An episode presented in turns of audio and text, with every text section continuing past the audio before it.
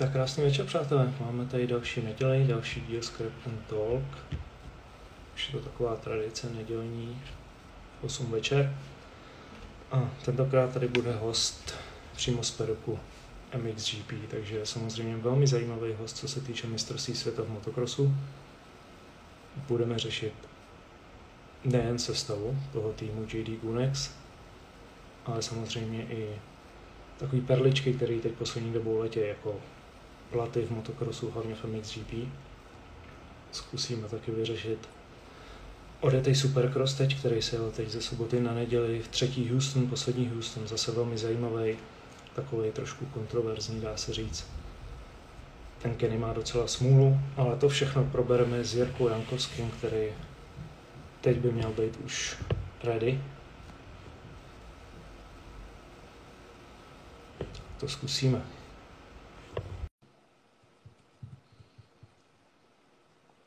Chvilka strpení.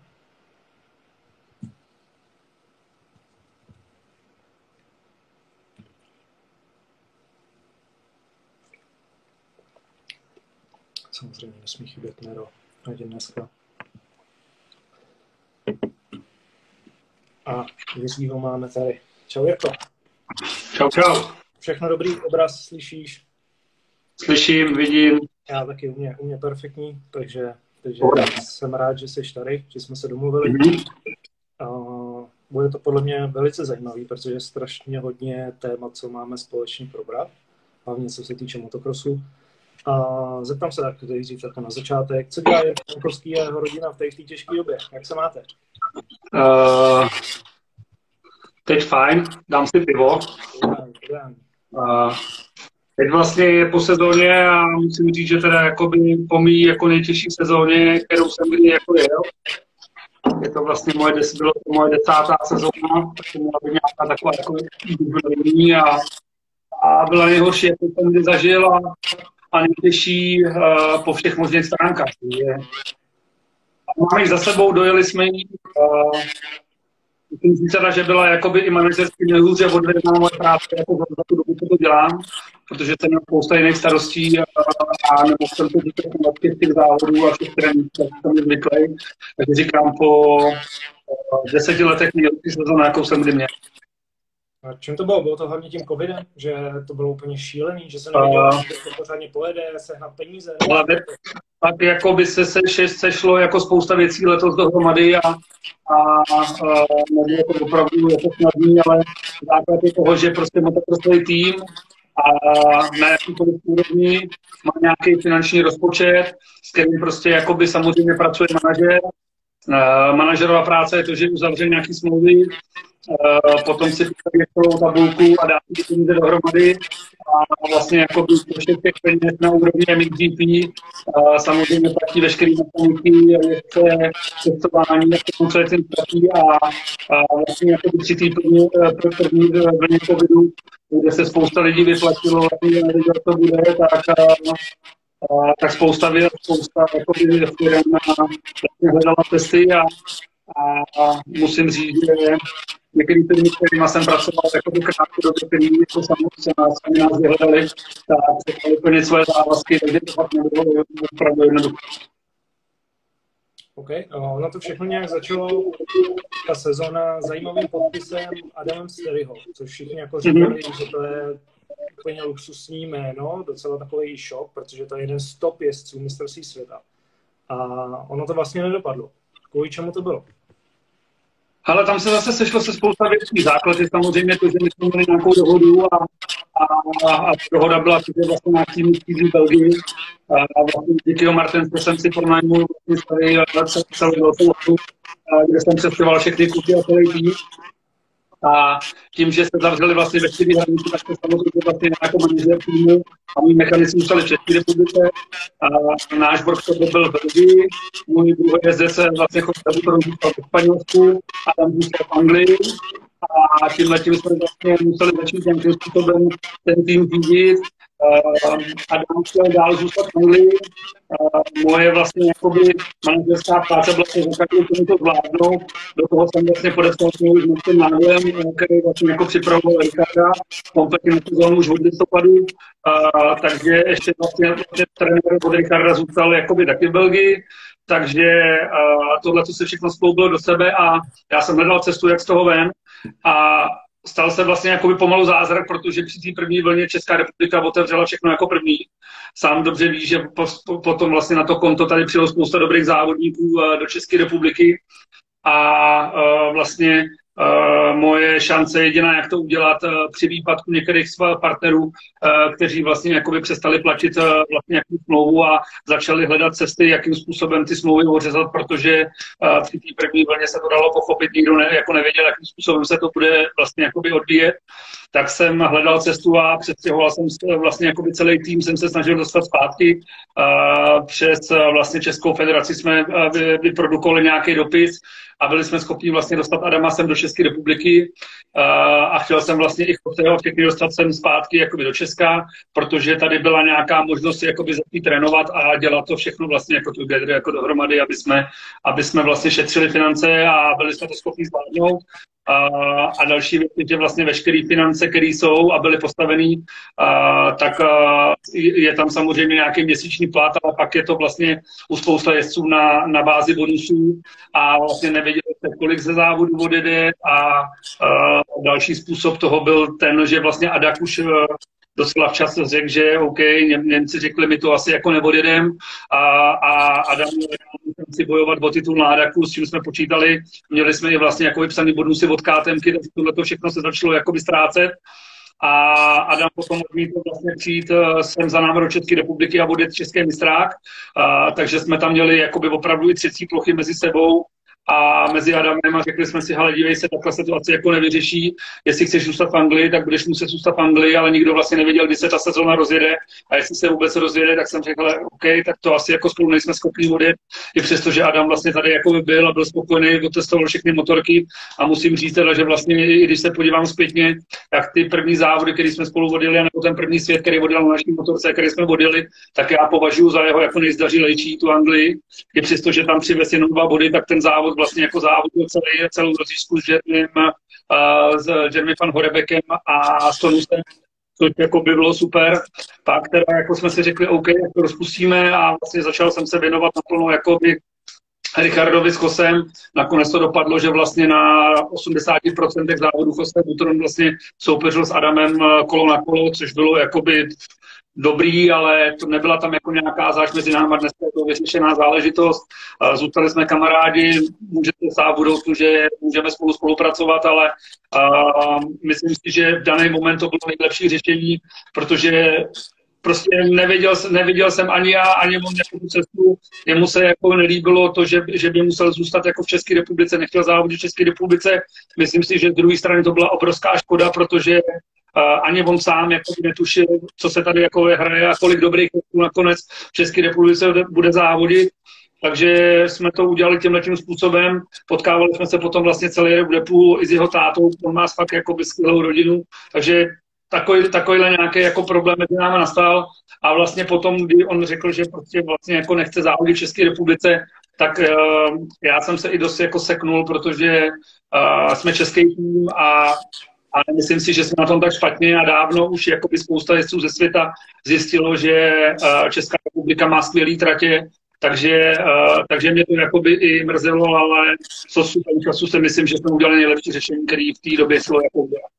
Takže ve finále se to vodilo za mě s velmi dobře jedoucím Kubem, Kubou Terešákem v MX2, potom s Richardem, to je klasika, a samozřejmě Jasně. se Jose.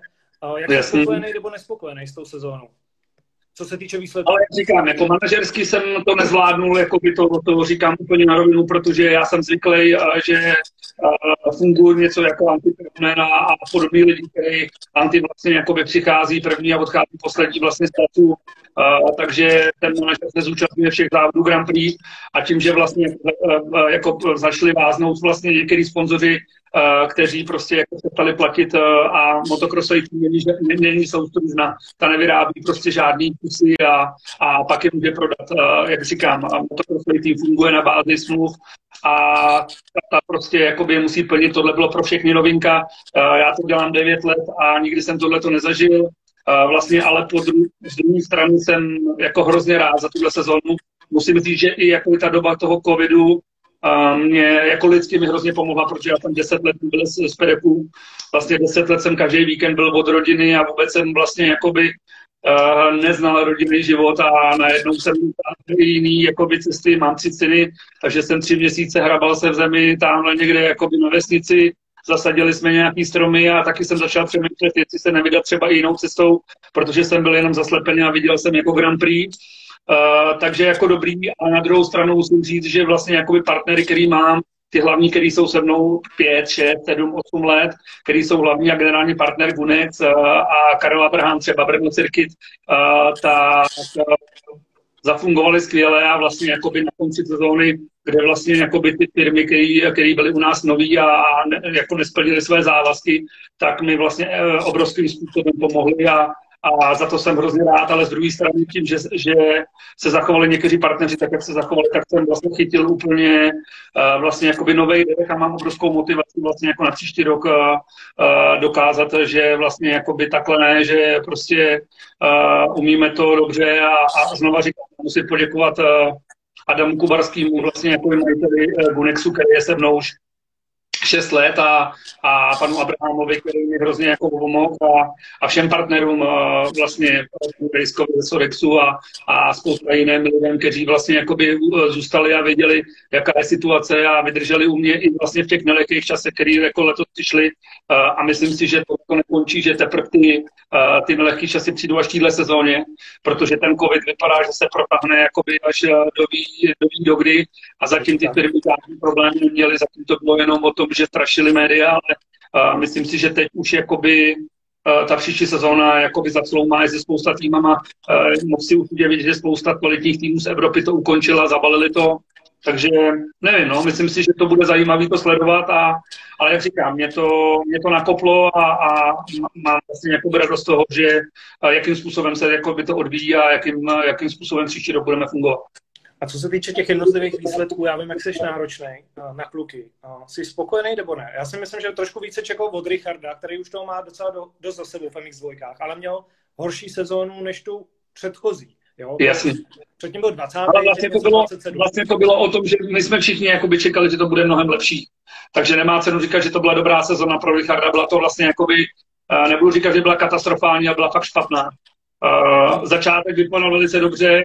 vlastně já jako manažer týmu jsem hledal vlastně jakoby i novou motivaci pro Richarda. A vlastně to se, to se skoro jako nestává. My jsme s Richardem spolu 8 let a vlastně myslím si, že nenajdeš eh, pedoku eh, člověka, který byl v nějakém týmu takhle dlouho, protože 8 let je obrovský hrozně dlouhá doba.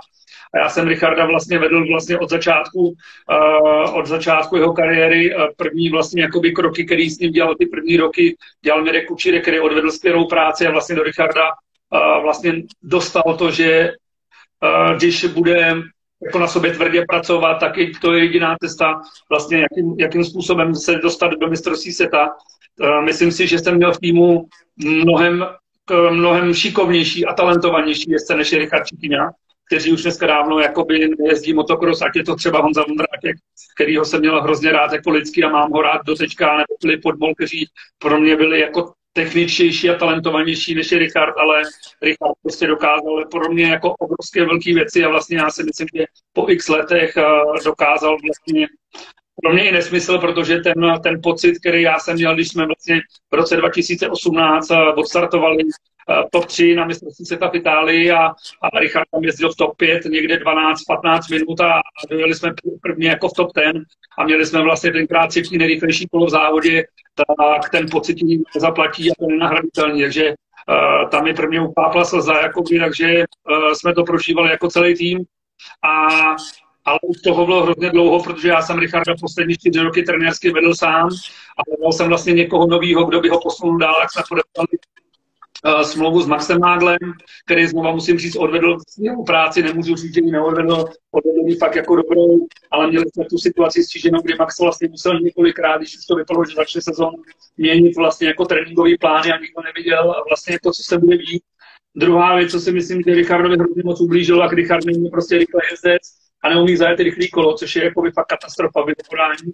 A vlastně i, i ty minulý roky jsme si měli problémy, ale myslím si, že nám hrozně pomáhalo to, že uh, Richard mohl jako věc kvalifikační rozjížďku, že jsme jeli vlastně, to, vlastně jako nějaký praktik, time praktikali jsme kvalifikační race sobotu, to najednou letos zmizelo a šli jsme do toho jako z ostra, takže to, to, to si myslím, že mu taky jako nefungovalo. A z druhé strany si myslím, že se půlce sezóny zlomil, protože absolutně ztratil motivaci. A, a když mu to jakoby nešlo, tak uh, a přestalo mu, přestávalo mu to jít, tak uh, hledal sám sebe a vlastně ten tým nefungoval ani tak, jak měl, protože já jsem tam jakoby nebyl a řešil jsem ekonomické věci, takže si myslím, že všechno se vším se setkalo a, a potom byl z toho takovýhle výsledek.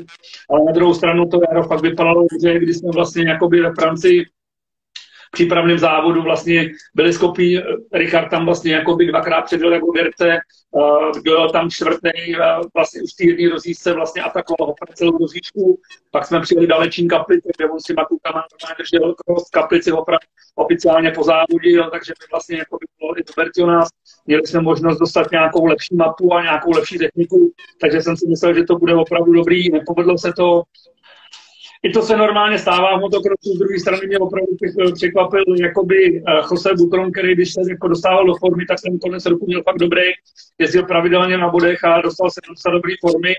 A co bylo moje jako příjemné překvapení díle sezóny byl Kuba Terešák, což mě hrozně moc mrzí, že ten se zranil vlastně jakoby a chtěl jsem, aby první rok byl bez zranění, protože zranili tři roky zpátky non-stop, což, což je podle mě jeho největší chyba, ale myslím si, že jako do příchodu do tohohle toho týmu, tak tak se hrozně zmáčknul a první v životě dělal nějakou fyzickou kondici a pořádně se připravil. A byl trpělivý a vlastně půlce sezóny už byl stejně rychlej nebo rychlejší než Richard na některých tréninkách. Takže jsem z něj měl obrovskou radost, ale říkám, jako byl to první rok, přivezl, mám tušení 13 bodů, což není špatný, ale není to ani nic, jako z čeho bychom jako skákali do nebes. Znovu říkám, jako ta sezóna byla spackaná jakoby celkově týmem i i vlastně jakoby klukama, ale prostě po špatné sezóně může přijít dobrá nebo taky špatná, je to sport a asi neudělá. Je to tak, a jak to vypadá, nemusíš sice jako nic oznamovat, tady to není žádná tisková konference týmu, ale jak to vypadá s týmem na příští rok? Nebo na vlastně tento rok už, na tuhle, na tuhle sezónu? Mě volala, mě volala spousta lidí a píše mi spousta lidí, že jsme skončili. Jsou zvědaví, že jo? Takže, protože jsme ještě prodávali, jakoby kamion jsem dal do prodeje, takže uh, uh, těm, co nám to přejí, tak jako bych chtěl sdělit, že určitě jako nekončíme a určitě jedeme dál, uh, určitě to povedeme v jiném formátu. Uh, těm, co nám to nepřejí a ti, co nesplnili takové závazky v letošní sezóně, ty bych chtěl taky určitě pozdravit a, a chtěl bych jim, jim hrozně moc děkuji za to, že mě takhle nakopli na sezónu 2021.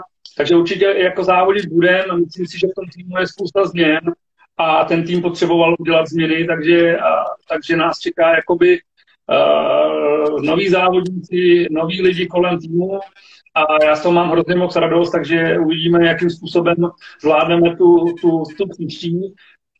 Mě samozřejmě zajímá, co se jako stane, protože teď se zase samozřejmě mluví o tom, že se budou přidávat kalendář. Měli jsme minulý týden na vlastně videokonferenci všech, všech vlastně jakoby oficiálních týmů MVP takže samozřejmě nás je tam pár těch satelitních, uh, uh, který to jsou schopni od, jako odjet. Jsem to já, Livia Lancelot, vlastně Marčety a Hitachi Construct. Uh, a pak máš vlastně, jakoby, to jsou sami jakoby factory, factory jako týmy, kteří jako jsou schopni odjet overseas. Takže jsme o tom mluvili, samozřejmě, jestli, jestli už to samozřejmě jako ťuká v hlavě, že vlastně nikdo na to nebyl, jako nikdo na to nebyl překvapený a ty jezdci vlastně nechtějí, nechtějí do neznáma, chtějí mít jasno, kdy to začne, aby věděli, kdy se dokdy a jak se mají připravit. To za prvý, no a za druhý, jako spousta jezdců neseděl prostě ten, ten vlastně model před závodů, protože toho bylo prostě moc a a ne, myslím si, že spousta jezdců to nezvládalo jakoby, prostě, jakoby fyzicky, takže ta sezóna byla hrozně moc dlouhá všechny. Uh, vlastně London chtěl, aby jsme začali dřív, ale tovární, i ty tovární týmy to odmítly, protože my jsou schopni připravit vlastně techniku, protože jsme závodili hrozně dlouho uh, oproti jiným rokům, takže, takže prostě opravdu jako všichni čekají, co to bude. Myslím, že se, se může stát, že budou zavřený depa a, a budeme závodit ne podle mě tři, ale bude to nějaký model dvou závodů jako za sebou.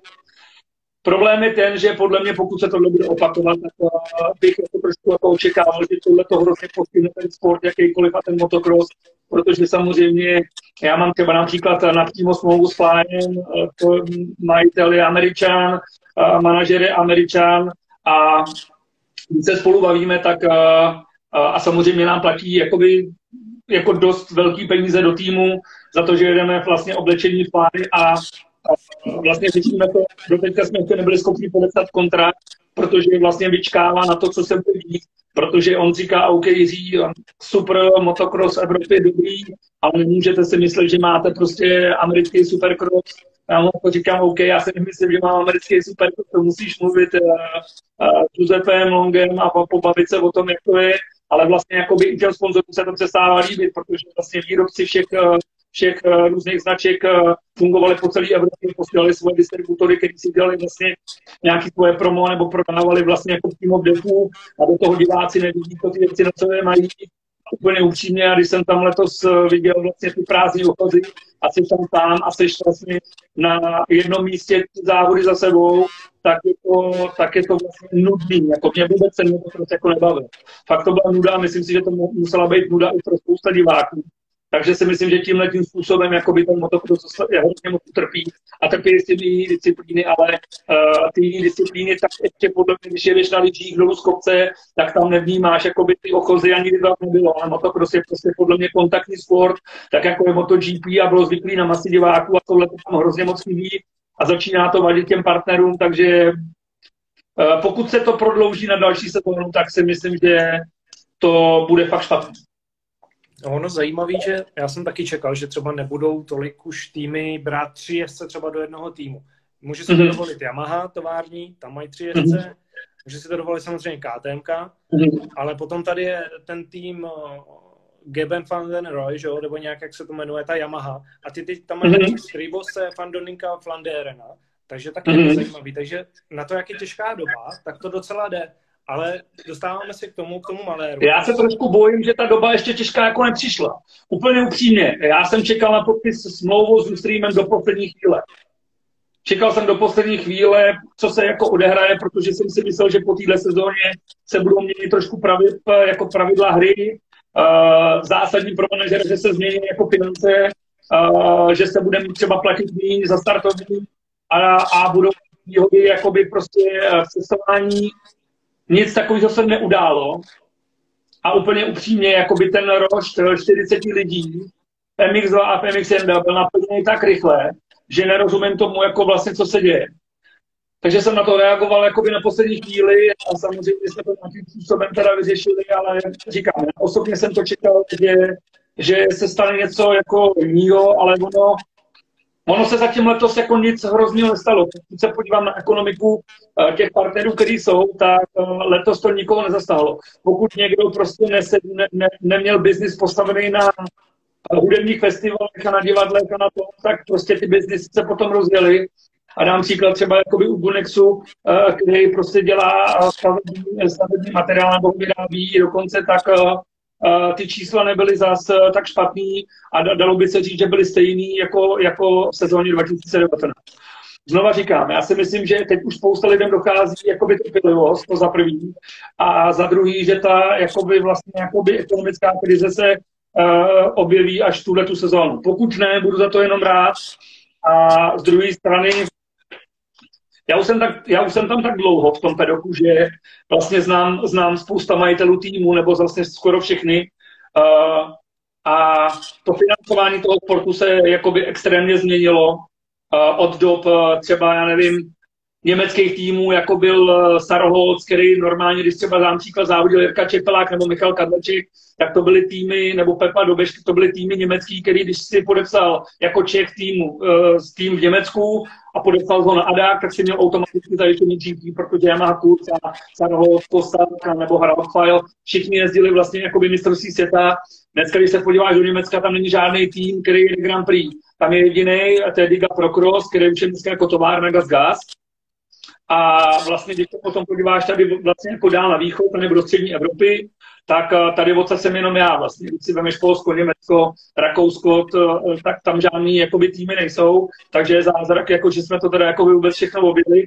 Z druhé strany, z druhé strany ty majitelé těch továrních týmů jsou uh, lidi, kteří jsou fakt jako šikovní podnikatelé, kteří vydělali obrovské peníze a mají biznis úplně jde jinde, než je motocross a vlastně ten, ten, ten tým použ- jakoby mají, protože je to baví a mají ho jako svůj, svůj koníček, takže samozřejmě pokud neskání jenom, jenom ty peníze na ten tým a vypadne, vypadne mu nějaký sponzor, tak on si nemá problém, protože použije jiný peníze ze svého biznesu a nějakým způsobem taky to jede. Ale motocross rok od roku kopíruje čím dál víc jakoby eh, systém MotoGP.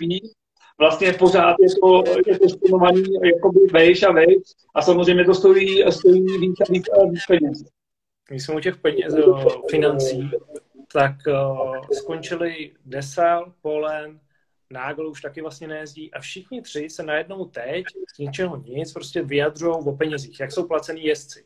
Přijde mi to úplně takový jako zvláštní, že zrovna teď a, za, a potom, co skončí, tak si začnou všichni stěžovat na to, jak to bylo. Že dostávali málo peněz, že ty jezdci berou dokonce méně jak mechanici, že, že to nechápou, že jezdci se musí zaplatit za to, aby vůbec jezdili Jaký na to máš názor tady na to? Ale ten názor je dvojí. Já na to můžu koukat z pozice manažera a z pozice jezdce. Já jsem byl závodník eh, a ne tak dobrý na to, abych mohl jezdit mistrovství světa, to úplně jedno pořád jsem eh, byl schopen si lepší, když třeba super, jsem přijel jsem do Itálie, kde jsem prostě dal třeba, nevím, nějaký dobrý výsledek a, a měl jsem prostě svoje peníze. Když jsem přijel v té době do Mantovy, kde si jel Cross, když jsi se kvalifikoval, tak to bylo vyřešení. A to si moc dobře pamatuje Peť a Bartoš si to moc dobře pamatuje. Třeba s kterým jsem byl týmu, v té době jsem já jel MX 125 trénku a podepsali jsme vlastně fabriku. Jel vlastně dvě pade a pro mě bylo důležité se kvalifikovat do toho závodu, protože jsem si viděl na cestu zpátky, na cestu tam Tohle to všechno je pase. A to prostě ten model někde jinde. Samozřejmě jsou tady jezdci, kteří si to pamatují. To je ta stará garnitura, která si to pamatuje. To je ta garnitura, třeba dejme tomu Jirky Čepeláka, Michala Katička. A to jsou lidi, kteří tam ještě byli schopni v té době vydělat peníze a všechno fungovalo jinak. Nepotřebovali k tomu ani tátu, ani bohatého sponzora. Stačilo, stačilo k tomu když byli dobrý, na nějaký úrovni a sehnali tým v Německu a, a, a svým způsobem se dokázali o sebe jako postarat a uživit se. Tohle to dneska neplatí a to je to, co narážel Max Nagel. A samozřejmě Max Nagel všechno, co tam řekl, má pravdu. Má pravdu do posledního písmenka. S tím rozdílem, že měl pravdu do posledního písmenka před 20 rokama. Z pozice toho manažera eh, mluví úplně z cesty, protože to neplatí. Já, kdybych si mohl vybrat, tak bych chtěl, aby byl ten model, o kterém mluví Max Nagel, protože to bylo správně. Ale je tady úplně jiná doba. Ten sport řídí Giuseppe Longo, jsou nastaveny takovýhle pravidla a ty týmy nemají jinou možnost. Buď budou akceptovat tady ty pravidla, které tam jsou, anebo nebudeš pedot. To je jednoduchý. A to, co psal vlastně Gautier Poulin, tak eh, jestli si to i sledoval, tak samozřejmě Giuseppe Longo na to odpověděl v rozhovoru, kde samozřejmě Uh, nějakým způsobem, on to nebyl jenom, jenom vlastně jako Poulin, on, on, on tyhle ty narážky měl třeba Ben Townley, když odcházel z továrny Suzuki jako od Stefana Everte. A znovu opakuji, všichni ty kluci mají do mrtě pravdu. A já, jim, já a opravdu bych jim dal jakoby zelenou, že takhle to bude. Ale ten, ten svět se otočil ke způsobu MotoGP a tenhle ten systém, který je dneska, je MotoGP 15 let a nic se nestalo. Nikomu to nevadí, všem to vyhovuje v nebo nevyhovuje, ale to běží a to MotoGP takhle jede. Já mám malinko problém s tím, že nevím, jestli si to uvědomuje, že MXGP a MotoGP není na stejný úrovni, protože když vemeš mediální, jakoby, fu, mediální schopnosti MotoGP a jak, jak, jaký jsou schopni zasáhnout komunitu, se to s motocrossem nedá srovnat. I když samozřejmě motocross je taky jako výstavný ale MotoGP je jakoby někde jinde. Takže na tu odpověď ti jako odpovím a z druhé strany jako manažera a ti odpovím jako Giuseppe Longo, který řekl OK, uh, pohodě, přečetl jsem si to, ale odpovídám na to takhle. Já jsem se pobavil s několika manažera továrních týmů a zeptal jsem se jich na jejich názor na vlastně jakoby uh, narážky Goutě Paulina Maxe Nagla, i Jeremy van Horebek měl jakoby nějaký takový podobný věci a vlastně řekl, mluvil jsem s marketováníma týmama a ty tovární uh, týmy nebo manažery těch týmů řekli, nám to takhle vyhovuje, nastavil Giuseppe, pro mě je lepší mít kluka, který chce závodit jakoby, a chce opravdu toho dát, a přijde k nám za menší peníze, ale pak se vydělá obrovský peníze, když je na vrcholu a na to odpoví znova. Takový peníze, jaký se vydělávají v motokrosu jiní, nikdy v motokrosu nebyly a nikdy se nevydělávaly v jakýkoliv době. To byl uh, budu to vždycky přibližovat k český jako době, a to byla doba Jirky Čepeláka, Mirka Kučírka, dejme tomu potom uh, pana Churavýho, Falty a všech těch jakoby závodníků, tak nikdy se nevydělávali tak obrovský sumy. To je pravda, to, co říká Giuseppe, to je pravda, ale z druhé strany to vydělávají první čtyři pět. To je maximum a to ještě v MXGP. První pětka je zaplacena tak, jak to se povídá. Ty ostatní uh, jsou na tom zatraceně hůř v dnešní době, kterou byla třeba zpátky Max Nagel, nebo Paulin, anebo ty ostatní jesty ale Gautier zažil tu dobu, kde viděl obrovský peníze. Takže jako teď, teď jeho jsem úplně jako nepochopil, protože, anebo já, já jsem asi pochopil. On se vrátí do, jako do normálního života a vidí, jako jak těžký to mají normální kluci se vlastně jakoby který nemají tak, takový finanční zázemí, dostat někam jako do dobrého týmu a co všechno musí absolvovat, aby to bylo. A z druhé strany ví, že malý tým, jako jsme my třeba, jak obrovský náklady má na to, aby to byl a potom mu nezbývá peníze na to, aby mohl dát ty astronomické částky těm městům. A, a, a potom z toho vyplývá, ano, ten mechanik má víc peněz než ten jezdec. To je pravda tam nelhal, tam nelhal jakoby milimetru. Ale samozřejmě on neuráží ty týmy, ale naráží na ten systém, protože ví, jak ten tým má obrovský těžký jakoby živobytí v tomhle systému Grand Prix. Ale nemá ten brečet, no, tak jsou tam, jsou tam uh, šikovní manažeři, kteří, kteří ty peníze seženou a dají tam a navíc, jakoby, ten systém, který teďka je, tak ty lidi už se na to zvykají. Tahle ta generace odchází a když si vezmeš těch jezdcí tu Evropu, těch 125 a 250, tak je tam, tak je tam vlastně jakoby spousta kluků, který počítá s tím, že prostě přinesou peníze do týmu, protože už jsou takhle vychovaní a budou tam prostě závodit a jejich, jejich tolik v té Evropě, že zatím není problém, jo? protože pořád jezdí na kvalifikaci Evropy 70-80 jezdců dalších 70 jezdí do těch a se pořád tlačí vlastně do MX2, takže spousta té špičky tam chce být, do toho vlastně jako kluci uh, v MX2 jsou omezení věkem, takže vlastně jakoby prakticky tlačí na ty jezdce se MXGP, protože ve 23 už v MX2 jet nemůžou. A ten systém, který je nastavený, je, je, je tísnej, o tom žádná, ale z druhé strany, že se Longo vybudoval to, co, co jako funguje, je mediálně vidět, samozřejmě ty pedoky a všechny ty věci okolo, které jsou, tak vedou na obrovskou úroveň. Já, co já tomu zazývám, tak je to mediální pokrytí, protože narážím na to, že málo kdo chce, je ochoten zaplatit si MXGP a vadí mi to, že prostě jako MXGP nevysílá jako spousta stanic, jakoby, kde, kde by si si zapnul televizi a moc koukat na ten motocross. To mi samozřejmě vadí. Ale z druhé strany jsem si dopusil tu stranu mince, kdy jsme jenom vlastně, jdeme tomu tři týmy z celého světa a ty faktory objeli všechny Indonésie a Hongkongy, tak nebudu říkat, že to je špatný, protože uh, bylo to fajn, když na to sežený ty peníze doletět s klukama na závody a s mechanikama, to vydat ve a je o tebe postavit do skvělý hotely, paráda. A z druhé strany, uh, já chápu, proč to tak je, protože těch místů jsem se zúčastnil, takže já nemůžu jako to říct, ale z druhé strany ti řeknu, že uh, výrobci, hlavní výrobci japonský, který jakoby budou platit na pilu, víš, letos má titul Team Geyser, Honda, Yamaha letos vyhrála, porazila KTM, a to jsem jako hrozně rád, protože ty Japonci trošku naskočili, což bych se hrozně jako přál, aby KTM neměla monopol, tak uh, prostě uh, ty manažery manažeři Yamahy a Hondy prostě budou tlačit na Giuseppe a řeknou mu klidně, já to vím, hej Giuseppe, pokud nepojedeme v Indonésii, kde je náš takovýhle trh, nebo v Číně, kde my prodáme takovýhle spoust, tak, eh, tak my klidně odejdeme v motokrosu jako jsem GP. Tak jako to třeba udělala Suzuka. Takže eh, je to samozřejmě ten motocross, a jakýkoliv motoristický sport je business. To si musí všichni jako uvědomit.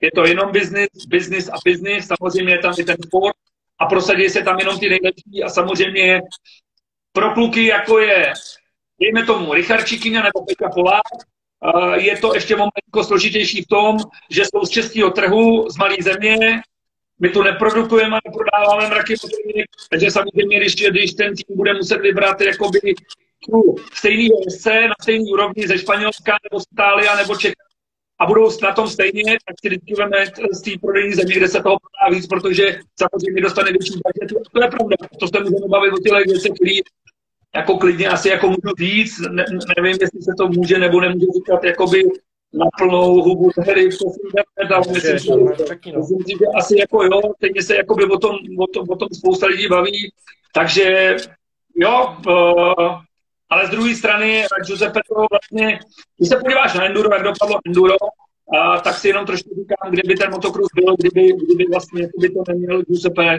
a, v rukou a neposadili to tam, kde to je. Jo. Možná bychom na to byli stejně jako enduro a, a, a dneska enduro, když se podíváš na, vlastně jako na GP v enduro, tak to je katastrofa. KTM se toho nezúčastňuje, výrobci se toho zmizeli, uh, nikoho to nezajímá, ani neví, že se to vodilo. V tomhle tom si myslím, že zase ten, ten Giuseppe, ten marketing a to všechno v tom hrozně moc posunul, takže všechno má dvě strany mince, jo. Takže je jasný, že ty kluci, kteří tam jakoby vydělávali ty obrovské peníze v té době, nebo pro mě veliký peníze, jako byl Max Nagel a měli mít když Max Nagel je výborný chlap, který dokázal motokrosu velké věci, jel kolikrát na titul mistra světa, pracuje dneska s mladýma klukama, je, je vlastně na druhé straně vlastně tý mince, kde mu pomáhá těm klukům a ví, jak je pro ně těžký se dostat jakoby do nějakého dobrého týmu a ví i po zkušenosti se mnou, anebo on má svůj tým vlastně, jako svůj tým Uh, který, který vlastně jako má a tady vlastně to závodil za Vaška Háze, kde se jako všechno potkalo tak, jak má a z druhé strany to bylo skvělý, jo, protože pro mě Vašek Ház a je tady po dlouhé době tým, který to dělá tak, jak by to dělat měl. Vozil Maxovi motorky na tré, vlastně jak připravil, připravil mu to, tak já vlastně jakoby Vaškovi hrozně moc a jsem za to hrozně rád, protože pro mě, uh, pro mě, když já jsem byl jako závodník, tak jsem vždycky měl takovýhle oči a, a hrozně jsem jakoby, vlastně Láďu který měl X, potom už racing tým a pro mě to byl tak tým, který to dělal tak, jak se to dělat měl. Měl kluky týmu, zaměstnával mechaniky a nějakým způsobem to dělal tak, jak se to dělat má. Jo. A dneska ten český motocross je jakoby trošku uh, od tohohle toho systému odklonil, ale to tady nebudu mluvit. No, zmínil si Peťu který taky samozřejmě jel za tebe. Velmi talentovaný kluk a teď mm-hmm. novém týmu. Docela mm-hmm. za mě jako dobrým týmu na mm-hmm. českého jezdce Jo. A čím to je? Myslíš, jako, že to je opravdu tím výkonama? Hele, já dostávám, tak, uh, no, no uh, bez peněz to nepůjde, ne? Tak uh, to už jako všichni, všichni vědí. A já tady mám mě, samozřejmě potkává spousta lidí, kteří jsme v Česku, takže každý každý ho pomlouvá, všichni se mu rozumějí.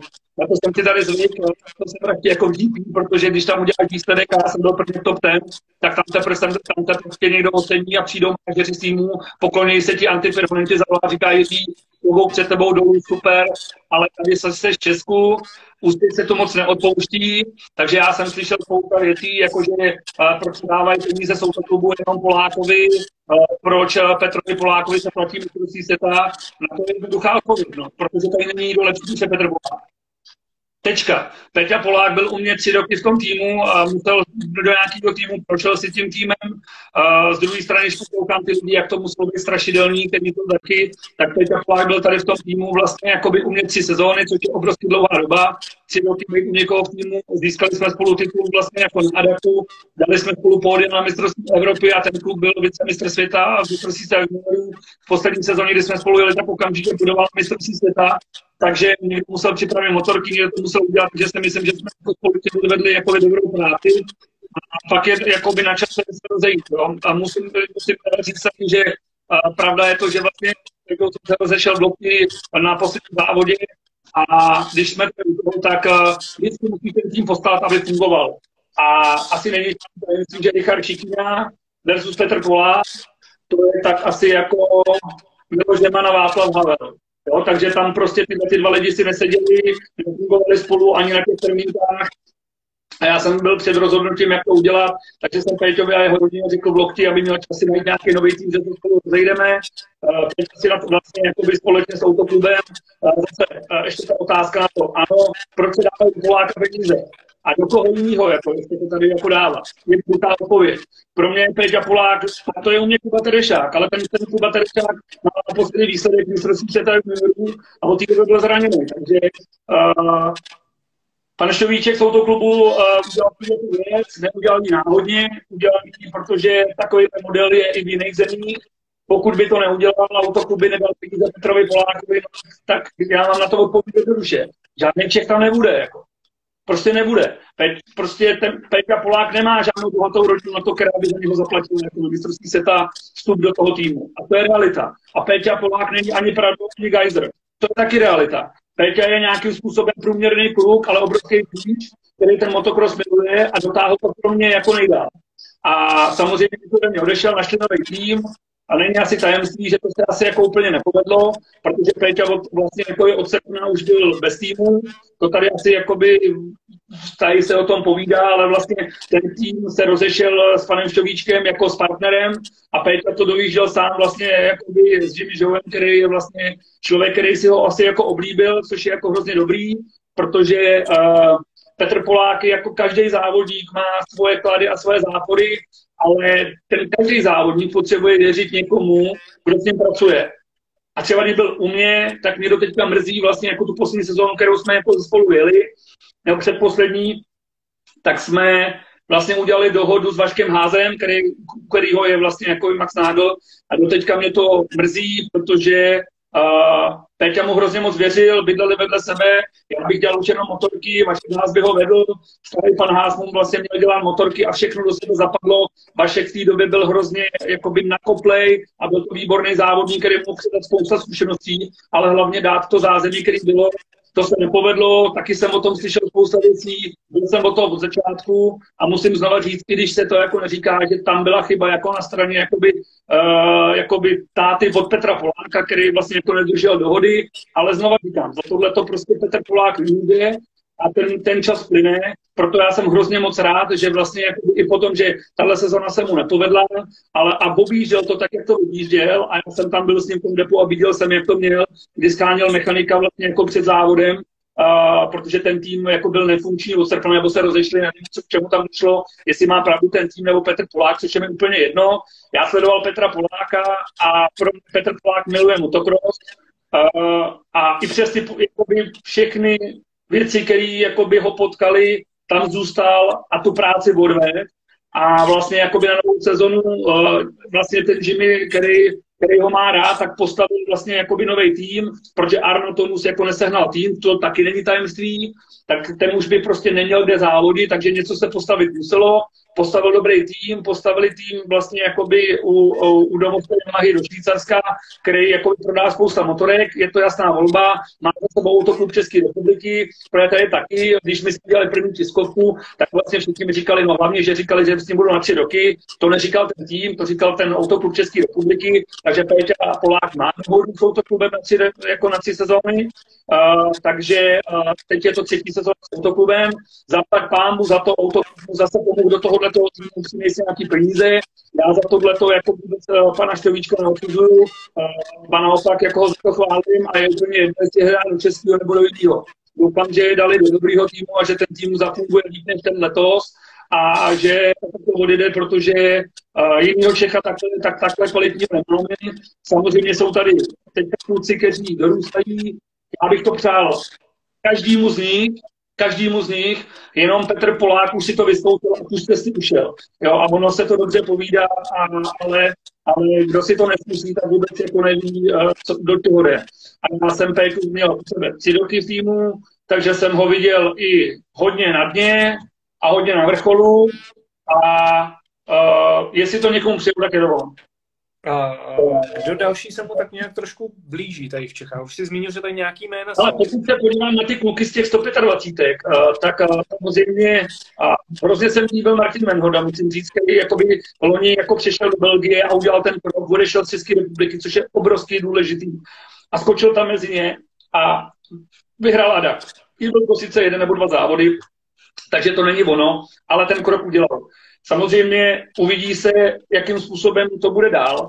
A z těch mladých kluků jakoby třeba špatně nejde Honza Wagenknecht, jakoby tady na český poměry, ale myslím si, že pokud se jako něco nestane zásadního, tak tomu klukovi už ujel vlak, protože jemu chybí mezinárodní konkurence pokud jakoby nezačne závodit jako mistrovství Evropy a nebude jezdit mezi těma klukama, tak stejně skončí v českom mistráku a bude tady jako dobrý, protože je to talentovaný kluk, ale, ale nikam to nepovede. Jo, protože ono je hrozně jako jednoduchý pomlouvat třeba Petra Poláka, dám příklad, ale nikdo si neuvědomuje, do čeho ten Petr Polák šel a co všechno musel jako vydržet na to, aby tam byl. Takže v tomhle tomu prostě Petr Poláka vždycky jako vybránil, nebo jakýkoliv kluka, který to jako, jako prostě dá. A pak samozřejmě třeba u závodě Radek Vetrovský, kde to objíždí, ale uh, ten už je tři roky za sebou zraněný, takže tomu, jestli se nevyhnou trošku ty zranění, tak to taky asi jako nebude žádný paráda, ale samozřejmě rádi přeju, aby to aby to jako by se konečně jako dojelo, protože Honza pro mě, který ho vede už několik let, tak prostě do toho dává srdce a je to fakt jako srdcař a neskutečným způsobem do toho jdou a jeho táta ví, proč do toho jdou a celá, celá ta jejich vlastně jako komunita táta versus Honza versus Radek funguje dobře, takže bych mu to hrozně přál. A těch mladých kluků, který tady jakoby já jakoby vidím, tak samozřejmě jsou to kluci, kteří jsou na 80 a mně se jako hrozně líbí třeba jako by malý Vítě Marek, což je jasný. Je to asi jako, nej, jako nejtalentovanější kluk, který tady je. A k tomu je Mikula, který jsou teďka dva, který se mi prostě jako líbí. Ale znova říkám, to je hrozně předčasný o tom mluvit. Jo. Tam, tam rozhodne ještě úplně jiný věk a jiná kubatura, protože ty jsou ještě teďka jakoby, nebo Jula už jako 125, dítě na 80. Já si to hrozně přál a vlastně mi úplně jedno, kdo to bude. Jako. Hlavně, to někdo je, jak to někdo vydrží a jde, a jde do toho mistrovství světa. Ale tyhle ty dva kluci vypadají opravdu jakoby dobře, ale víš, jako je, uh, přijde 16, 17, potká první holku a skončí ze dne na den. Viděl ne, jsem jich taky nikdo skoro nezná, jako, protože jsem přesně tak jako se, nezraní, víš, jako, bude mít peníze, nebude mít peníze, je to ještě hrozně, čeká ještě hrozně dlouhá cesta. Pro mě, jakoby, když se to jako podívám, a podívám se třeba na toho Ricarda Šikanu, který byl 8 let, já si řeknu 8 let, to uteklo jako voda. 8 let jsme spolu, když to, to je hodin a hodin, co jsem stál na té se stovkama, nebo jsem někde spolu jako jedné přemýšleli jsme o tom, jak to udělat a vlastně Fuh, uteklo to jako voda a pro mě je to vlastně jako skoro neskutečný, co ten kluk jako dokázal. Jo, na tyhle poměry. Prostě pro mě uh, je to fakt jako super výsledek, ale pořád je to málo. Jo, takže co k tomu říct, jako můj, můj, můj jako jeden z kamarádů a člověk, který jsem dělal třeba tréninkový plán, objížděl jsem s ním a trénovali jsme spolu, byl Lukáš Pešek. Takže jsem zažil tu euforii, kdy dokázal Lukáš Pešek vyhrát prostě v Číně, kdy přijel do Brna, poslal tam pódium, lidi tíleli, holky po něm lezly, že jsme ho nemohli odházet. Všechno tohle to jsem jako viděl a Kdyby se našel takový pešik jako motokrosu, tak bych se vůbec jako nebyl. Doufám, že to, že takovýho faltu nějakého tady ještě jako objevíme, ale máme to složitý, ale ne, ne zase jako tolik. Jako. Máme to složitý v tom, že já říkám, my nejsme ani tak bohatí, aby jsme to mohli dělat úplně jako uměle, nejsme ani tak chudí, aby jsme dokázali vydržet to třeba Arminas jako Jaci Konis nebo Tim Geiger. Takovýho jsem tady ještě prostě jako neviděl. Protože ty do, celá rodina toho dala úplně všechno, poslední peníze odpravili a dělali to jenom pro ten motocross. A my jsme něco jako mezi. A to je, to je dost problém těm mladým samozřejmě musíme držet palce. Hlavně jako cesta je, jak jsme říkali, jít do zahraničí. Co nejdřív. Na zdraví, na zdraví. A kom, mít tu konkurenci ze zahraničí. Tady v Čechách se nikdo jako dlouhodobě nezlepší. Já, jakoby, já mám strašně rád třeba Martina Michka, teď se dokázal mm-hmm. na Dakaru, a, ale ten jakoby dlouho jezdil jenom tady a v tom světě pak měl docela problémy. Když to pak srovnám třeba s Jarou Romančíkem, který u tebe taky jezdil, tak ten jakoby tady u nás nejezdil na titul, nebo nevyhrával tady závod co závod, ale v tom světě zajel dobře. Čím to je? Ale když jsme u Martina Michka, uh, mě když bylo 25, mám takový pocit, tak Martinovi Michkovi bylo 14-13 let. A já jsem ten rok závodil s Michalem Motorůkem o titul mistra republiky Supercrossu. První závod vyhrál Michal, já jsem byl druhý, druhý závod a přijel tam nějaký Michal. Suzuki RM125 a táta ho na tu motorku vydával. Ten byl tak maličký, že ho na to někoho nevydal. V Košiticích jsem o něm ještě nevěděl, na druhém závodě jsem o něm ještě nevěděl, na třetím mě začal jakoby trošku štvát a na čtvrtém a na pátém závodě mě tedy. Jo, takže abych to řekl, jako Martin měl podle mě jakoby obrovský talent. Obrovský talentovaný kluk, který ten svůj talent vzal a kompletně ho zahodil záhodě v České republice.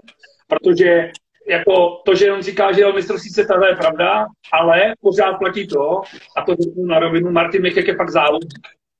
Martin Michek je v hlavě jako závodník a to se jako počítá. Kdyby ne, tak třeba nedojel ten Dakar tak, jak dojel. Ale Martin Michek měl na to, aby jezdil mistrovství světa normálně to pět, ale neměl na to nikdy morálně volný a nikdy se nerozhodl to udělat tak, jak se to udělat má. Tečka. Ale uh, do juniorské kategorii byl opravdu jako pro mě obrovský, obrovský talentovaný kluk a on vlastně žije z toho talentu, který má. Ale ten talent, který má, tak jako nikdy, nikdy neprodal na to, aby, aby dosáhnul třeba toho, co, dejme tomu, Pepa Dobeš, Jirka Čepelák, Honza Zaremba, Michal Kadleček, který byl výborný, tak toho nikdy nedokázal, protože než, jako nebyl tak zaputilý jako tyhle kluci. No a... a je... týče uh, Jára, Jára. Jára. Jára to je kapitola sama pro sebe. Jára, Jára je extrémně hodný kluk, který ho mám hrozně moc rád a vlastně je to pořád můj kamarád, voláme si, je to minulý den se spolu za hodinu, uh, ale Jára je kluk z vesnice, kterýho jsem takhle tady odsaď vyndal, vzal jsem ho k sobě do týmu a řekl jsem, když mě budeš poslouchat, tak bude závodník. A vlastně kluk, který se nebyl schopen předtím ty roky kvalifikovat do Adaku, tak ten rok dal pódium, ten rok začal vozit body z mistrovství světa, a měl jakoby podle mě skvělé podmínky, ale přišel vlastně po sezóně a zjistil, ale toho já si zase hrozně jako cením, protože ten krok udělal a šel do toho naplno, na rovinu. Tak, jak trénuje Jára a co byl schopen pro to udělat, tak Martin Mechek nebyl nikdy ani z půlky. Potom jsem přesvědčený. A jediní dva lidi, kteří tohle dokázali, byl Šikina a Romančík. Opravdu ty to oddělali, ale po sezóně přišel vlastně, že to je pro ně tak obrovský fyzický nátlak, že to nezvládá a nedává. A to, to, to je jako taky slovo, jako, že jo? protože ten, to GP je tak jako extrémně těžký a tolik závodů za sebou. A já když tam ze sebe chtěl vyndat 100% výkon, tak ho tam dal, protože tu povahu měl, že ho tam vždycky dal a nedal to, chtěl se věnovat, to jakoby potom myslel si, že najde cestu v tom enduru, to dopadlo, jak to dopadlo uh, a pak už měl vlak, ale na rovinu. Měl ty koule a zkusil to a šel do toho. Je škoda, že mě neposlech, protože upřímně já vlastně mám člověka, s kterým dělám, nebo byl jsem v Americe pět let, pět let jakoby za sebou, Colin Millsaps, to je vlastně tréninkový camp, kde já jsem vlastně vždycky odjel na zimu a mám s ním extrémně dobrý vztah. Dám příklad, vyrůstal tam Jordan Smith, eh, Barší a tam trénoval několik let, anebo i loňskou celou sezonu trénoval vlastně jakoby Colin, spousta kvalitních a skvělých jezdců, který jakoby prostě jsou dneska v Amě úplná špička, tam vyrostly. A já jsem tam byl s Honzou Odrážkem, s Richardem a já jsem se od ní naučil spousta věcí. Trávili jsme vždycky celou zimu jako v Americe a považuji to za, za, to nejlepší, kde jsem kdy byl a co mě to naučil. Jako. A myslím si, že za moje peníze mi nejvíc dali. A vlastně já s Járou jsem tohle absolvoval a když jsme tam měli vlastně po druhý, tak dám, já ti dám příklad. Jordan Smith je schopen, byl v té době schopen jezdit na motokrosu na AM i pódium.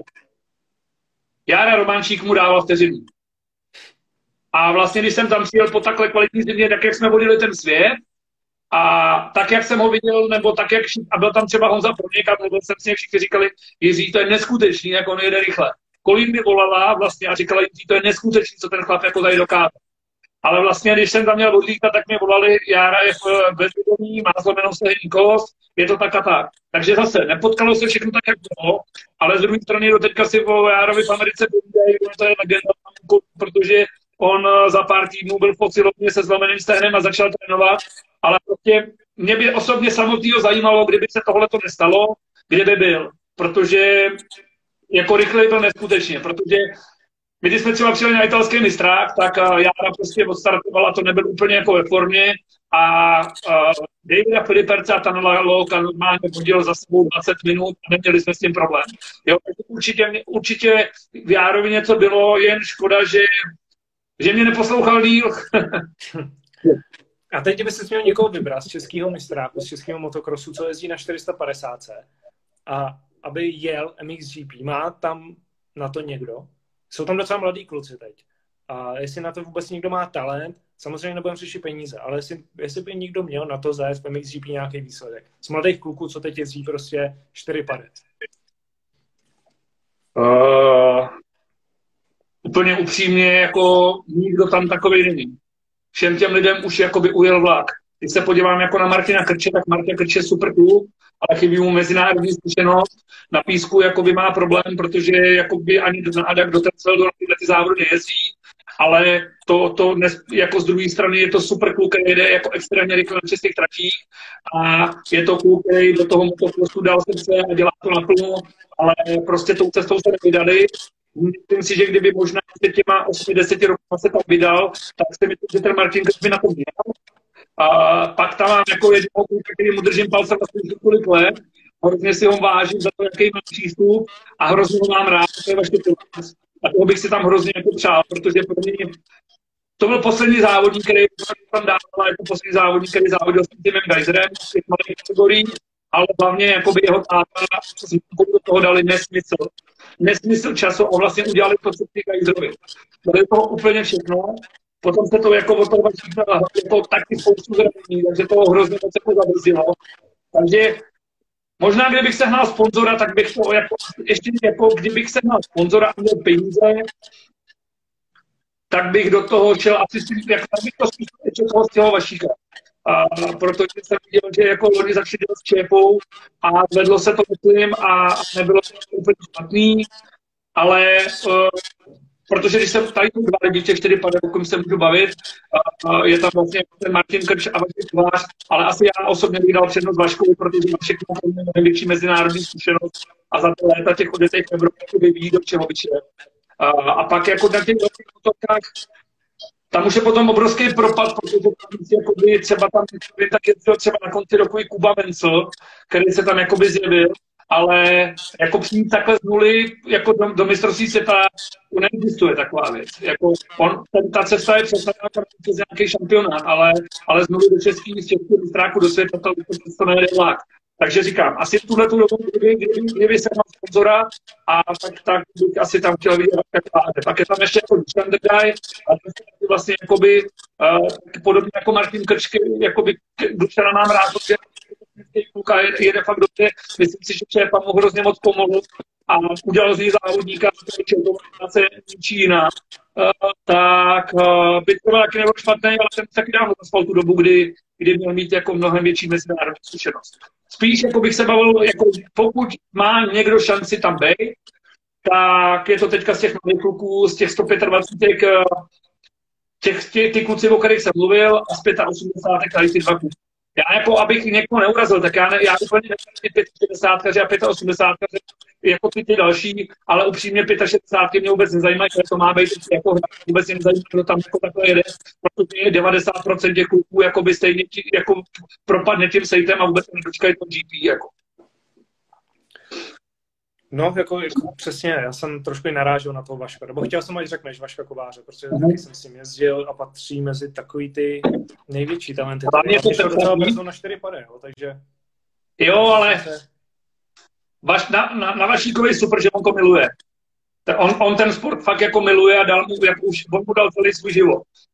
Takže by si to jako asi zasloužil. Jenom jak už jsem tam dlouho v tom GP a vím, o co běží, tak prostě to je, to je skoro jako, jako černá díra. Jako to, no, to je prostě, musel bys zbudit o pár let dřív, najít tým, který by to tam nechal minimálně, minimálně na tři roky, to je to, co mě mrzí jako do teďka vodě do Mončíka, protože tam se dá říct, že kdyby, a já tak určitě kouká, tak bych já, Aro, ty jsi to postaral, protože jsi nedodržel naší dohodu, s úsměvem, protože je to můj kamarád, protože my jsme měli dohodu na tři sezóny.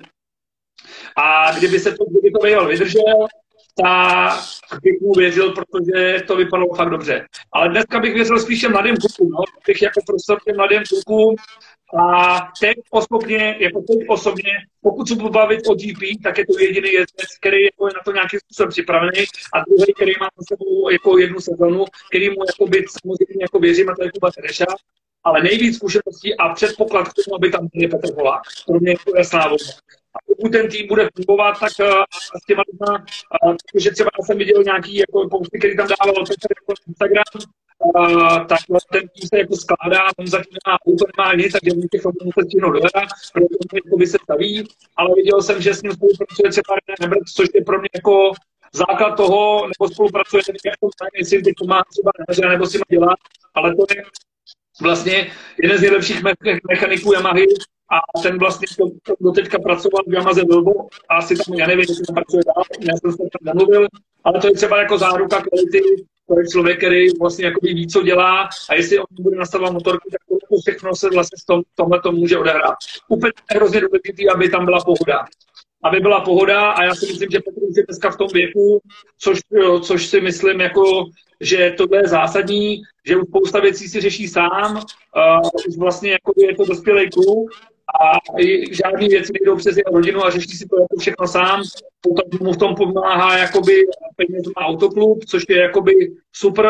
A jak říkám, já jenom si přeju, aby se nezranil, zůstal zdravý a vlastně jakoby bylo by skvělé, kdyby prostě jako třeba se mu povedlo téhle tý sezóně další, to, co Richardovi Šíňovi v roce 19, dejme tomu, kdyby přivezl 170 bodů a skončil v top 20, tak je to u mě jako, tak je to super.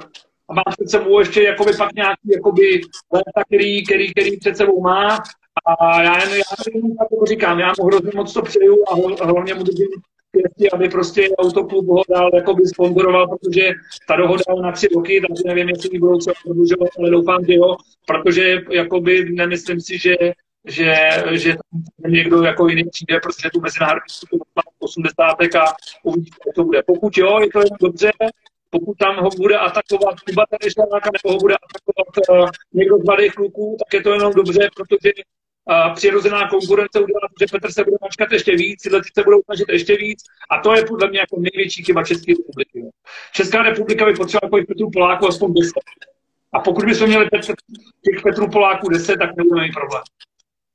Je to tady Jára Romančík zdraví, ale tak vidíš, takže to celý slyšel krásně. Jára, čau, zdravím, rodinu, enduráku. Něco jsem zaslech, jak, je, jak bylo blízko nebo naopak daleko uspořádání mistrovství světa národů v České republice. Byly tady nějaký drby, je to pravda? Uh, já jsem slyšel tolik drbů v český kotlině, tady je to prýma, tady je to disciplína česká, je to úplně výborná disciplína pro Čechy. Uh, Myslím si, že to, že, já, já to řeknu tak, myslím, že to bylo nereálné. Myslím si, že to uh, minimálně se, minimálně se na tom pracovat. A budeme doufat, že se to jakoby bude dál. Takhle bych to jako asi jako viděl tak uvidíme. Jako, jako bylo by to fajn, určitě něco směřovalo. Ale bylo by to, bylo by to skvělý, bylo by to skvělý, uh, určitě Česká republika by si to zasloužila, motocross národu nebyl, přesto všechno, že nemáme jako závodní tak si myslím, že máme skvělý pořádatele, uh, skvělý tratě.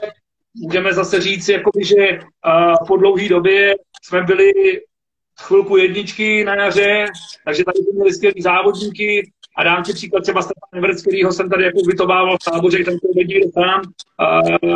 Jako Gerd bydlel tady ve Vlašimi, motorky dělal mě, takže jsme tady spolu vlastně mezi těma závodama měli spousta času mluvit v některých věcech, tak vlastně říkají, ty já ani nevím, proč jezdíte do té Belgie, když máte takový Jo, protože ty tratě, na kterých oni měli, byly fakt jako dobrý problém, protože když je to léto a ty naše tratě stvrdnou na tvrdku a nikdo nechystá, tak chceš by úplně vedle. A, tam, a, a ještě další problém je ten, že když chceš mít jako závodníka, tak ten závodník by měl být vlastně pořád tý konkurenci na tom tréninku a vidět, jak se to dělá. No, ale z druhé strany jsou výjimky. Jsou výjimky, protože ale to je jedna velká výjimka i Tim. Tim Geiser je můj jako kamarád a celá jeho rodina a protože my, my, my, my jsme ze stejného vrhu, jako Rusové, jak tomu říkám. Tak je to slovinec, my jsme Češi, takže máme stejnou stejnou nátudu. Já jsem tenkrát byl u toho, když Mukátenka slíbila, že pojede v tovární tým a musel ještě počkat, že dal dvě pódy a, bude to do Hondy. Takže tohle to všechno má samozřejmě nějaký podtext, uh, ale třeba Tim Geiser je ten člověk, který řekl, nikdy by v Belgii nebude, že se bude připravovat doma, má tam svoji tráť, na kterou vlastně, kde myslím, třeba já jsem tam strávil tři týdny svého života, kde jsme u toho bydleli a trénovali jsme vlastně na té trati. A, a, tam, když jsme co nejde, tam vlastně postaví ten prvek, který na té trati mu jako nešel a trénuje ho tak dlouho, než tam půjde. A má se mutáty, který mu to napadá. A když potřebuje pískovou trať, tak samozřejmě uh, Slovenci tam pískový tratě mají, takže si tam postavil tvoje tratě, samozřejmě, když uh, potom přijde to jaro, tak něco ordinací staví a nikdy budou nebydlo a říká, to nebude. Pak samozřejmě, ale, ale pak je ta druhá stránka věci, že všechny ty tovární týmy, jako si velký mají, ale taky pravda je to, že třeba teďka v té době toho covidu to byla katastrofa, jako v teď je to znova katastrofa. Já jsem vlastně jakoby mluvil s Kosem, Včera Max Nagel zase volal jako co mu a s Maxem se mluvil o všechny traky Belgie v Holandsku zavřený, není kde trénovat, covid, toto, toto, dost často tam jako před prší a jezdíš jenom jakoby na tom písku, tam se trati otvírají až do 12, takže jakoby nemůže si to jako udělat. A spousta týmů, podle mě si přijde první KTM, volí ten model, který je v Americe. Prostě ty peníze tam jsou, pokud se nestane něco jako zákonné, tak KTM podle mě zvolí ten model, že si postaví svoje trati a bude svoje se připravovat na svým soukromý trati, tak jako to v Americe na superkresových tratí, anebo tak jako to má Colin Millsap, jako že má i svoje tři tratě na jednom place, place který si chystá na procent velký jezero vody, tohle to si chystá a tímhle tím směrem se podle mě vydá jako KTM, krát si to bude chvílat, myslím, že Pit Byron o tom i mluvil, takže si myslím, že tímhle směrem to půjde a tohle to je vlastně jako jediné, co já jako můžu říct, že vlastně po těch, my jsme vlastně už teď dva poslední roky žili více v Belgii, že já jsem konečně jako dostal ten svůj workshop, nebo doděláváme ho, kterým se tam jako fakt mu sedm let, a konečně to tak, jak jsem to jako chtěl, že vyměstřuje na stěhování, takže celý tým stěhuje z Belgie zpátky do České republiky a budeme se jako tým připravovat taky tady ale samozřejmě některý ně, něco nás jako nemine a zároveň je pro mě to, že to chce kvalitní jezdce, který budeš mít pohromadě a když budeš mít kvalitní jezdce, který mezi sebou můžou trénovat. Problém je ten, že když tady třeba ty kluci jako je vaší kovář nebo Marta, eh, kteří jsou fakt dobrý závodníci, trénují sami a nemá někoho k sobě, a nebo toho lepšího, aby to ukázali, tak to stojí na místě. Když objíždějí pořád dokola tu samou tvrdou tráť, tak to, to nikam neposouvá. Jo, takže chceme jako mít svůj osobní tráť, kterou jsme jako teď dodělali, pískovou a k tomu nějaký hodiny, který si budeme připravovat sami a, a budeme se chystat tím způsobem. Tak to máme vlastně MXGP a český, český motocross. Už to děláme hoďku a sedm minut. Docela dost dlouho. Docela to uteklo. A to jak mluvíš takhle, tak to mm-hmm. docela letí. A pojďme rychle k, k Supercrossu, který se teď vlastně jede v Americe. Třetí závod mm-hmm. model. Je to podle tvýho očekávání. Co říkáš na, na takovou, nechci říkat smůlu, ale takový prostě divný situace, co provází Kena Rocena?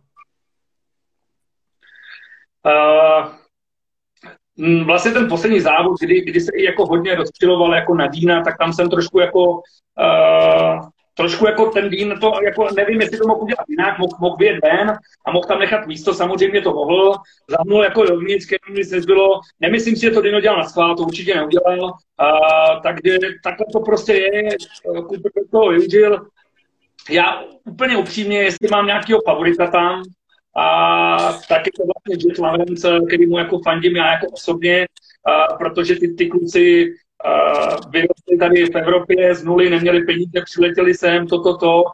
My jsme s tím závodili s Richardem Mutiku na Lechu, vlastně o dva, o tři body jsme vlastně se spolu, spolu závodili s tím rozdílem, kdy jsme byli o trošku starší než je Jet. A, ten kluk pro mě to je to je zázrak. Jako. Ten, ten, ten kluk je fakt jako extrémně talentovaný a to hrozně jako vydrží palce. Co, co se mi jako samozřejmě líbí, Christian Krick je, jako, to je člověk, který se mi hrozně líbí technicky a tak, jak na té motorce, tak jak jde, to je jako super. A v těch velkých motorkách, tak Justin eh, Pači, a to je, to, to bych asi možná řekl dobře, Aeromančík, tak to je jeho kamarád, nebo my jsme to spolu trénovali, takže uh, jakoby, tak, tak, tam to takhle je. Tak uh, Gazda stoupil famózně do prvního závodu, určitě super, ale s odstupem času bych jako já bych tomu Keníkovi hrozně rád ten jeden titul jako určitě dostal. Přál bych mu to, aby se mu to povedlo. Protože přes ty zranění, jaký měl, jak se dokázal jako po té ruce vrátit zpátky, tak si myslím, že by ho taky zasloužil. Cooper vypadal na těch prvních závodů, na těch prvních závodů jako, jako opařený trošku a teď se zbudil a uvidíme, no. Bude to, bude to tak jako zajímavý, no, ale já jsem četl teď Mikkel Pichon, myslím, dal nějaký rozhovor, kdy úplně Aha. nedával na Dina Wilsona. A já si myslím, že to je až jako docela hodně přísný, jo? Jako, že je hluchý, že je slepej, že neviděl dvě kola modrý vlajky, že neslyšel řvát Kena za sebou, protože se vždycky takhle většinou řve na toho okolo. Jo, jo, jo, a on prostě jede dál. Ale já, já nevím, já to, já to vidím podobně, jako když odebrali Kenovi ty čtyři body nebo kolik, za to, že neviděl tu vlajku. On to jako podle mě neviděl jako úplně dobře. Ne, tam je fakt jako neviděl. To, ale tam to sporný jako bylo. Tady, tady jde o to, jak dlouho jako, trošku jako Mají pravdu obě strany, jo? protože pokud vidím modrou vlajku, tak prostě jako by u toho supercrossu je to malinko složitější, že více jakoby někde na tom hrbu není to jako motokrosu, že přidáš to je tam uhneš někam ven. Tady prostě byl technický pasáž, kde byl hrb a jako potřeboval něco udělat. No tak uh, se to úplně jako nepovedlo, ale uh, jako nejstrašnější na tom je to, vole, že tam jako ten dino překážel, že jo, takový závodník, jako. Takže uh, to je asi jako na tom to nejtěžší, jako že, že to takhle, takhle řeknu, ale mm, je to sporný, víš to, ten závodník jako určitě není tvor, který to dělá schvál. Ono to, ono, to, ono to tak jako jednoduchý není.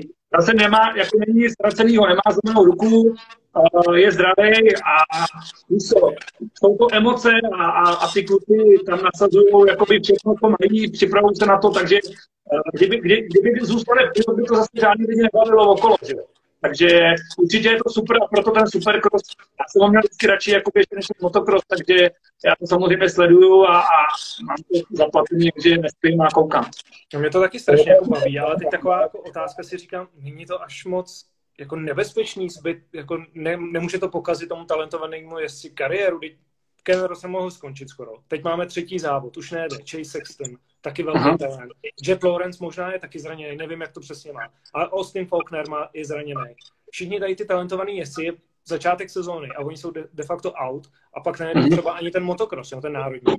Jo, ale tak jako na rovinu, tak uh, Ameriku zajímá supercross, ten motocross je tam trošku jako na vedlejší koleji a uh, asi se nedočkáme nikdy toho, že bude mít MXGP takovou sledovanost jako Supercross. A to je i díky tomu, že ty lidi tam vidějí tady ty páry a ty, ty kluci vědí, do čeho jdou. A ten supercross je krásný sport, ale uh, já to vím, jak jsem se tomu věnoval, jako samozřejmě na takovýhle úrovni. Tady v té Americe jsem byl si to vyzkoušet, vím, jak bylo těžký, jako je mladák, kterému tomu mi mohl nejvíc, jako si mladý kluk, můj Filip Neugebauer, který je podle mě jako nejlepší supercrossař, který tady byl za poslední dobu předtím Petr Kutář, a ten supercross je prostě jako fakt krásný sport, je tam prostě za každou chybičku zaplatí trojnásobně než to motocrossu. Takže a ten, ten, ten supercross uh, vyžaduje techniku, jo? takže to je pro technický jezdce, který mají obrovský přehled po trati a, a je to malinko jiná disciplína, ale, ale já dnes jako dávám jakoby je obrovská škoda, že my jsme byli jakoby za mý jako mladý éry jsme byli tak daleko, že jsme měli svůj super krosový šampionát. A mě to hrozně mrzí, že to tady chybí, protože si vidím některé ty kluky na 80 nebo ty 20 jaký jsou to motorové a neumějí skočit skok ze sedu ze zatáčky, tak je to fakt jako hruza. Jo. Takže uh, ten supercross je skvělý sport, i, i jakoby na, na techniku, takže, ale říkám, je to, je to nejzajímavější disciplína. Vlastně, když se bavím s Brucem Perim, který vlastně jako rozvěruje celý budget pro fly, a pro všechny, jestli tam podíváš na dneska tam spousta jezdců jako ve fly, tak uh, vím, o jaký tam peníze asi jako zhruba jde a prostě do toho teče desetinásobně peněz třeba od toho jednoho výrobce, než od toho protože to je mnohem víc vidět. Je to tak, ještě mám tady takovou poslední věc, tím, že jsi strašně dlouho v peruku. Uh, sezóna nám začíná za nějakých 68 dní, něco takového, jestli to vůbec začne MXGP. Uh, je tam nějaký skrytý talent v MX2, v MXGP, koho by lidi měli sledovat? Nemyslím teď Vialeho, Gerce, ale někdo, dá se říct, jako takový novej, kdo tam teď vystrčí růžky a to samý v MXGP? Jako to udělal třeba Seaver, z ničeho nic, prostě najednou vyrost. Já, já ale můj, můj názor je třeba Matia Guadagnini v tovární KTMC. To je podle mě... To je to, co jsem chtěl říct. Jako, v, tom, v, tom, v tom GP ne, ale na v dvojkách, já sázím vždycky na ty kluky z té Evropy, který přijdou z té Evropy. Takže pro mě má jako je pro mě jasná jako volba, to za první, ale on se ukázal, že jo. Myslím si, že jsme to i spolu komentovali, tenhle ten závod, Jo, kde, kde, kde, kde, on vodil ve Faenze a, samozřejmě jsou tam s nimi ty jiný kluci, který prostě z té Evropy jako teďka odešli a, a jestli, jestli, jestli je tam někdo, kdo, kdo, kdo si myslím, že jako mohl být ještě dobrý, tak, a to jsem fakt jako zvědavý, tak si myslím, že by to mohl být Rubíny.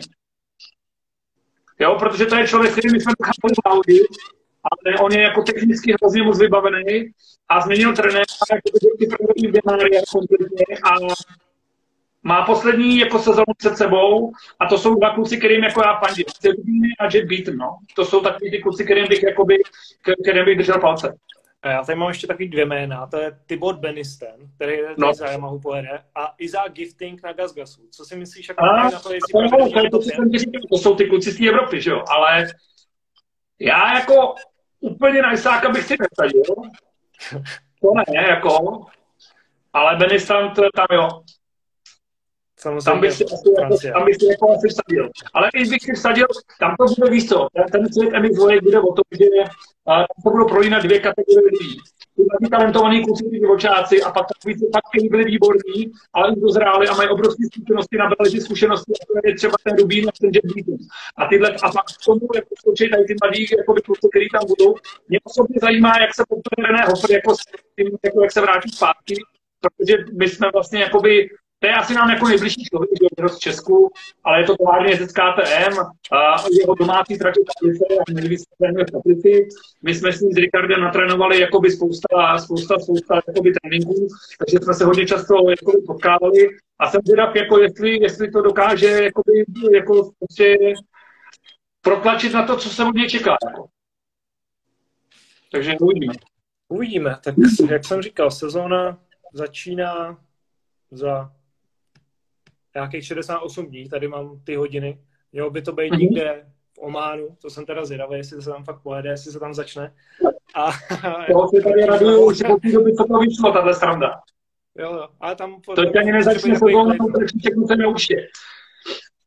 No, bude to, bude to zajímavý. Uh, Jiří, tady tím bych to asi ukončil. Nebudu tě už zdržovat, uh, budeme všichni hrát. Uh, strašně ti moc děkuju, protože byl to asi nejsledovanější díl, co jsem viděl ty lidi tady, co naskakovali, takže užitečný informace, co lidi prostě si nepřečtou a co neví. Jo.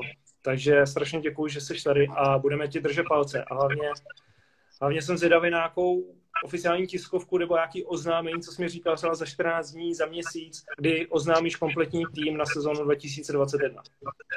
Počkáme na to. Dobře, Jiří, moc děkuju a, a, A se daří. Čau. Vidíme se při nějakou komentáři. Čau. Jo, čau, díky. Čau. Tak, dámy a pánové, to byl Jirka Jankovský. Strašně moc děkuju jemu i vám, že jste tady na ten díl koukali. Bylo to strašně, strašně zajímavé informace, které ani já sám jsem nevěděl. A sledujte dál Instagram, jak můj, tak Jiřího, abyste se dozvěděli něco nového. A příští neděli jsme tu zase. Tak čau a dobrou noc.